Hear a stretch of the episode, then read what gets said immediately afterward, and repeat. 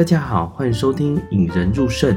我是伊莱医师，提供健康常识，陪伴您的咖啡时光。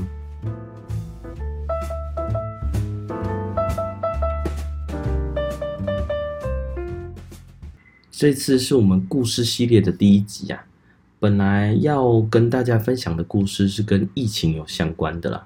但是前几天呢，有一个病人给我们蛮大的触发了，所以想说先跟大家介绍一下，呃，这一位病人的故事。那我们之后故事系列介绍的故事呢，都会去识别化了，就是呃年龄、性别啊、背景都会稍微更换一下。但是其中有些发生的事件是真实的，那大家的反应也是真实的啦。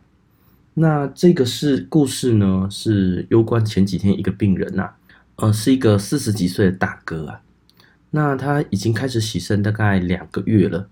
那这几天呢，心情不是很开心啊，跟家人们吵架，结果把他那个洗肾的管子剪掉了。哦，大家说洗肾的管子其实有很多种啦。那一般大家常见呢，呃，洗肾就是呃有分血液透析跟腹膜透析啦。那这一位患者呢，他使用的是呃中短期的血液透析管路，就是所谓吸克式管呐。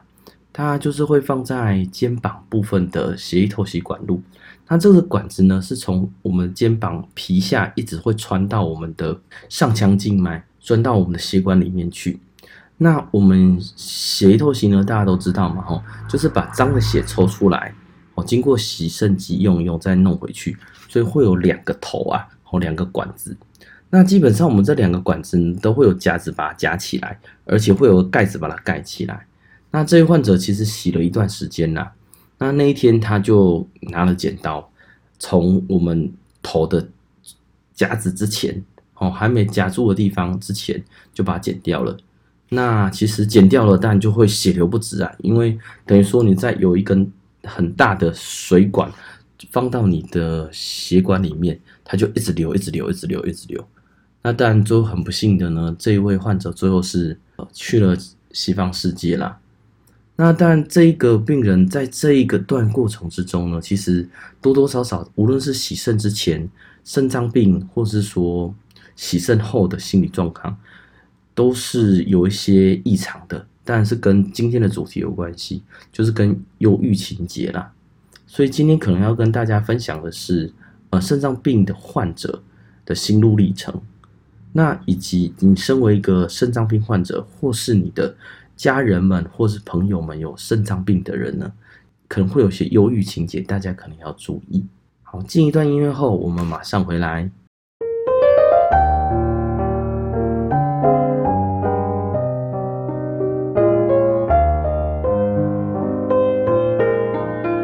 那我们先来介绍一下这个大哥啦，嗯、呃，当然四十几岁啊，呃，工作本来是开堆土机，我、其实是人是蛮粗勇的啦，啊，他抽用。那开堆土机其实大家知道，开堆土机其实工作是蛮辛苦的啦，你平常也都没有在保养身体呀、也在喝保利达、喝一大堆酒啊，然后身体其实本来是还不错，不过在这几年其实渐渐工作越来越差。就后来有一次因为喘就带来，发现肾脏其实那时候已经不好了啦。肾脏不好的时候，其实我们大概大家都知道，肿瘤会有分期嘛，癌症分一到四期。那我们肾脏病呢，其实也有分期啦。肾脏病分期是一到五期，第一期最轻，第五期最重。但到第五期，接下来下一步就是什么？就是洗肾了啦。哦，不过这个时间点不一定，第一期进展到第三期，可能要三到五年。但是第三期进展到第五期，可能只要几个月，甚至几周就到了。所以有时候这种慢肾脏病吼，有时候早期是完全没有症状的，像这个大哥一样。那回过头来呢，他当时发现肾脏病的时候，其实就心情就不是很好啦。那一开始因为肾脏病早期是没有症状嘛，他吃呃保护肾脏的药跟利尿剂，其实身体控制的都还不错。不过他在很明显呐，因为他的工作是属于需要搬重物的，需要非常抽用的，所以其实他的工作效率越来越差，心情也越来越不好。那当然他呃他是没结婚啦吼，所以他的在家里的家人啊、父母啊，或者是兄弟姐妹会觉得说，哎，你肾脏病就可能像糖尿病、高血压这样子啊，呃，听看起来好像很严重，可是人也是啪啪照啊，会不会你就是不想工作而已啊？哦，那那时候其实他的一些呃忧郁的倾向渐渐就被培养出来了，那渐渐渐渐的到越来越后期吼。开始出现一些症状了，哦，嗯，我会讲的比较简单啦，吼，因为肾脏呢，主要的功能是排水或排毒嘛。那排水出问题呢，简单来说就是尿会变少，但是有些人呢，水分不会喝那么多，脚并不会水肿。但是，假如我们水喝太多的，例如说我们肾脏功能很好的，我喝五千 CC，可能我真的就尿出都尿光光了。但是肾脏病的，他本来平常可能只有尿一千。哦，你喝一千出头也没关系，但是假如说我今天喝了五千，我的尿一千出头，顶多变成一千五，就有三千 CC 的水积在身体里面，所以排毒出问题呢，比较常见就是脚水肿，而且大家大部分会说早上起来会明显的，因为大家都知道水往低处流嘛，呃，人躺平的时候脚也是会平的，所以身上的水分会跑到背部去，所以早期的肾脏病的比较前兆会是小水肿。那脚水肿进展到肺部的水肿，那就不行了，代表是我们肾脏可能要介入，要考虑洗肾了。倒过来，肾脏是排水跟排毒嘛，那排毒出问题的部分，我们通常在最早期、最早期，甚至在肾脏病的第四期，可能毒素都还不会造成太大的症状。但是进到第五期了以后呢，像这位先生比较明显的，就恶心想吐，吃不下，人就渐渐消瘦了。甚至大家会有闻过阿莫尼亚的味道吗？哦，大家知道，呃，我肾脏是一个排泄器官，把尿排出来。那当肾脏已经无法完全把毒素排出来的时候呢，身体就会找出路。那最常见的出路其实是汗液啦，汗液会把一些毒素排出来。所以你有些患者你会闻的，你会觉得他好像有尿裤子，但是实际上他没有。皮肤已经会帮他排一些毒，但这些效率一定不是我们天生的肾脏那么好的啦。所以像这个先生到后面呢，就是呃已经到第五期，但很后期了，几乎没办法，完全已经连工作都没办法做了。跟他都沟通了许久，才决定要洗肾啦。哦，因为对我们来说，哦，四十几岁的洗肾放弃太可惜了。哦，假如说你九十岁、一百岁，呃，大家知道他们平均余命已经超过了。后面剩下的生命并不久了，但是四十几岁你还有非常非常久的生命可以活。假如你不洗肾，就这个时候就让你也归西了。那这个部分大家会觉得放弃很可惜的。于是跟他沟通了以后呢，他开始洗肾。那他选择的是血液透析啦，血液透析就诚如刚刚第一段说的，就是把脏的血抽出来，经过洗肾机洗洗干净点弄回去。哦，但是全身的血量大家都知道非常多嘛。那我们洗肾的时间就是要洗四个小时，然后一周要洗三次。哦，像这个患者就是一三五的晚上，哦，他是一三五晚上来洗肾。那一三五晚上洗肾的部分就是，呃，像五六点来，那可能洗到八九点回到家这样子。在洗肾之前呢，其实家人们有跟我们一般会希望，假如进入洗肾的患者呢，家人一起带过来，哪怕他很年轻，或哪怕他很老。那其实他爸妈呢，在劝他洗肾的部分，就会提说，他们隔壁隔壁邻居的那个阿伯啊，呃，洗肾，呃，还是天天可以出来看报纸啊，然后就去洗肾啊，洗肾完也可以跟大家聊天啊，偶尔泡泡茶，生活很惬意啦。那他洗肾以后，发现对他的生活影响很大啦。哦，因为虽然洗肾现在已经是全世界都很发达的，但是对生活生活品质还是影响非常非常大。那起因吵架呢，就是他姐姐呢。有鼓励他说：“哎，其实因为他们他虽然说，呃，是开堆土机的，但是家里的人也会需要他这份薪水啦。那在他停工的这一段时间，其实他们家经济状况有些小问题。那姐姐会鼓励他说：，哎，其实你他应该可以以回归工作为目标啦。那当然，你知道一个洗肾后才一个月多。”那身体状况还没有到很好，他会觉得人生觉得不是很舒服，他就会回答说：“我就是不行啊，我我现在就没有力，我没办法再回去开推土机了。”那他姐姐就说：“你可以做了一些手工艺呀，可以做一些在家里用的啊，甚至你在家里帮忙带其他人的小孩也很好啊。”那但这个患者就会开始，大家就互相吵架。那姐姐就举很多例子啊，但是他也会把他吵回去。好，那吵架的那那第当下是还好啦，那就在后来在家里就发现他自己把管子剪掉了，就走上了绝路了。那这个是一个很不幸的故事啦。不过这个故事其实，在我们嗯来看的话，其实洗肾或者肾脏病的患者，有些忧郁倾向，往往是大家被忽视的啦。哦，例如说，无论是医生啊，或是护士啊，或我们的卫教师，其实这一块，因为我是肾脏科，但是我没有精神科的专业啦。但是就我们观察或者是一些临床统计呢，其实。大约有洗肾有七成的病人患有忧郁症啦，哦，甚至说在洗肾前跟洗肾后，大概都有七成的病人会有忧郁症。假如以洗肾方法来看呢，血液透析跟腹膜透析，它们的比例大概是多少呢？呃，血液透析就是刚刚说把血抽出来，经过洗肾机用一用再回去的，需要一三五或二四六洗肾的这个血液透析。大概有七十七趴的病人可能会有忧郁倾向，洗腹膜透析的有少一点点，但是还是非常非常多啦，六十六 percent 啊，就是将近六成六的病人呢，其实他在洗腹膜透析也会有一样的症状。那腹膜透析倒过来，然后跟血液透析洗的方法不一样啦。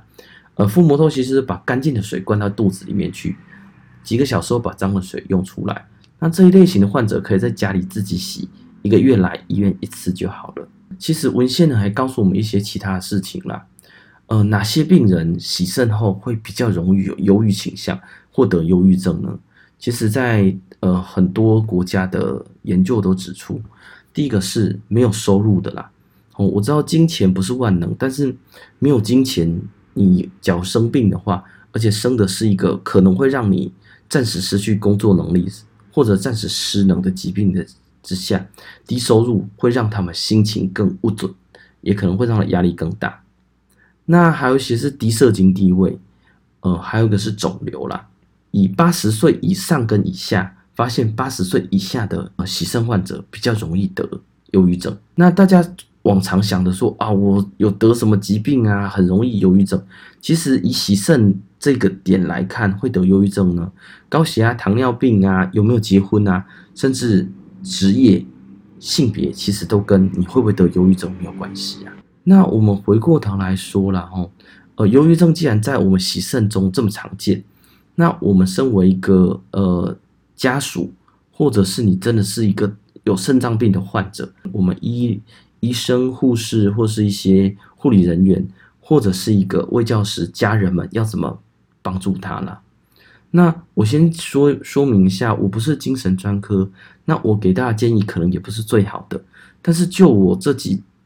对这个病人的观察，跟对于其他病人的观察呢，其实可以提出一些看法啦。那第一个部分就是，其实家人在他一开始肾脏病发作的时候，觉得他的肾脏病是无病呻吟的啦，就像说很多高血压、糖尿病的病人，其实还在工作啊，工作效率也不会比人家差。有一个非凡的一个工作成果。那第一个部分，我觉得要先澄清的是，其实肾脏病真的会影响到一个人的体能啦。它可能不会像说心脏病让你完全走不动，但是它在过程之中会让你的体力越来越下降，精神力越来越下降。所以无论你是做呃需要体能的工作或精神的工作，其实肾脏病都会让你的身体状况下降啦。所以有些人的部分就是尽量在这一类型的病人不要批评他们呐、尤其是批评他们说啊，你怎么这么不上进？你就是无病呻吟，就是假装的。呃，这个是会让他们的呃忧郁倾向会更明显的。那第二个部分要跟大家可以分享的是，像他他们在洗肾之前啊，呃，要去规劝他说，哎，洗肾后的生活。那洗肾后的生活呢？他们举的例子是隔壁呃那个阿伯，哎洗肾啊，生活惬意，可以每天跑来跑去。于是呢，他在洗肾后，他的想法可能会跟这个阿伯一样啦。那第二个部分呢，尽量尽量避免比较啦，好，尤其在比另外悲惨的例子，例如说，呃，隔壁的邻居阿伯洗肾，跟一个四十岁呃家庭经济状况不大好的，甚至假如他是单身，或者是他是呃一个人孑然一身没有家人的，开始洗肾，两个的完全不一样了。哦，所以有时候我们是在规劝呃人的想法或要正面思考法的时候，会拿一些相对悲惨或相对好的例子来跟他讲。那这个部分是蛮需要，就是要注意的啦。哦，因为这个在鼓励的情况之下，反而会让他觉得说，哎，对呀，隔壁阿伯洗肾这么漂亮，那为什么我这样子洗肾，我都没办法振作起来，甚至会觉得自己成为家人的负担会越来越严重。那第三个呢，可以讨论的点是，呃，姐姐当然会非常的好意啦，希望他能更正向鼓励啦，希望他以回归工作为目标嘛。其实这个利益是好的哦，但是假如说，其实就跟病人接触起来，其实他心情已经开始低落了，而且不大会特别表达一些症状，所以在这个情况之下呢，你给他一些呃鼓励，或一个很高大上的形象来跟他鼓励，其实他会觉得这是一个很大的压力，反而是会家人们会希望他做，但是他做不到，所以他们就开始拉扯，那甚至说在。呃，他讲了一些他无法做的事情，姐姐还会反驳他。哦，那这个时候其实呢，我觉得应该要注意的就是，嗯，在鼓励的时候，尽量不要把他鼓励到太高形象，或鼓励的必须要具体一点。例如说，哎，你今天好像可以走比较远哦，或者说，哎，你现在可以开始帮忙买菜喽。他会知道，哎，对哦，哎，其实我可以走得比较久，或者，哦，对哦，其实我现在好像有慢慢在进步。那当一些洗肾患者或者肾脏病的患者呢，在反驳的时候，呃，第一个要注意的就是，其实我们跟病人也是一样啦。呃，在跟他讲的时候，呃，这个部分在鼓励，并不是在辩论，呃，不是说我是法官，你是律师，我把你驳倒我就赢了。这个是一个我们是站在同一方的，并不是站在对立方的啦。所以在鼓励的过程之中，要小心自己的论点对方无法接受的时候，不要一直将论点灌输在对方身上，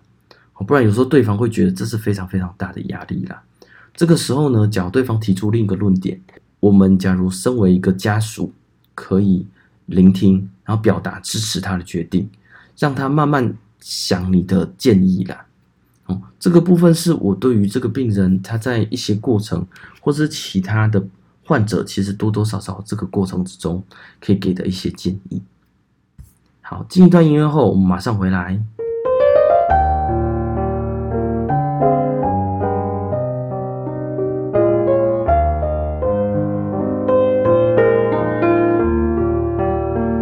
今天跟大家分享的故事是关于呃一个肾脏病患者最后选择终结自己的故事啦。那其实这些跟忧郁倾向是很大的关系啦。那其实忧郁倾向在我们肾脏科，无论是不是肾脏病的，其实都还蛮常见的。一旦有肾脏病呢，可能会让你的身体或心理都受到一些创伤啊。有可能身体渐渐状况渐渐不好了，呃，原本可能做到的事情渐渐不能做到了，甚至因为毒素的影响，脾气也会渐变得暴躁、焦虑。哦那这些可能都会加重一些忧忧郁的症状了。那假如您自己或者身边的朋友啊、家人们有肾脏病的部分，需要好好认知到，例如说他开始就不讲话了，或每天跟你说我好累，或者是开始有想要终结自己的想法的时候，这时候就要注意他是不是有这些状况。例如像之前有一些呃洗了一段时间的一些老人家。呃，七十几岁、八十几岁，明明已经洗了十几年、二十年了，可是他们会开始跟你说“我要洗洗也刷啦”什么之类的。那这些患者呢，可能就要小心，是不是？大家大家都知道，呃，久病无孝子嘛。大家在照顾久了，开始心里会比较疲倦，会开始习以为常。那他的心理的支持开始变少的时候，会加剧一些他的忧郁啦。给大家一些假设你，你你身为一个家属。对于这些肾脏病，假设有忧郁倾向的话，有几个建议啦。第一个是不要太批评他的行为啦，哦，例如当他开始讲一些非常负面的，不要只是单纯就他负面行为批评，最好要有一些具体的鼓励啦。但是这个鼓励不是把他太高大上，不要动不动就拿一个郭台铭啊，拿一个马云出来讲啊，鼓励说，哎，你看呐、啊，他们可以做那么好，或是最近嘛，吼，呃，年纪假设七十几岁，就说，你看，连川普跟拜登七十几岁或八十都出来选总统了，啊，你现在才六十几岁，你就烂成这样子了，就这些太高大上的形象，在做比较的时候，会加剧他们的呃忧郁倾向。那当然，假设他在跟您争执的时候，尽量不要反驳得太严重，因为这不是辩论呐，你驳倒他也没有好处。这时候应该是要多听、多了解。那有时候可以附和他比较正面的想法，有必要的时候就陪他们去看医生啦。假设你一个月回来一次或两次的门诊，其实太深入的话题，我们也没有机会聊到了。那最后呢，身为一个患者、患者或者身为一个家属的时候。呃，这个是也蛮重要的。呃，假如你不是一个心理师或心理专科的或精神科医师，你尽量不要同理太深呐、你会觉得他好可怜啊，他好痛苦啊，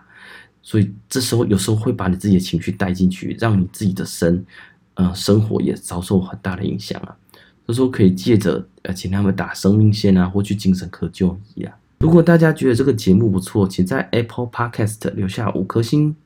也可以在 Podcast 留言给我一些鼓励，那这些鼓励呢，可能会让我比较多人来听，或者让我们有肾脏病的患者、肾脏病的家属会获得一些比较正确的一些知识或常识。那如果一些相关的问题呢，可以在我的 IG，就是 dr 点 eli 点 lin，dr 点 eli 点 lin 私讯我，然后工作后我会上 IG 看一下大家留言。如果是我可以解决或了解领域，可以在节目中跟大家分享。今天谢谢大家聆听。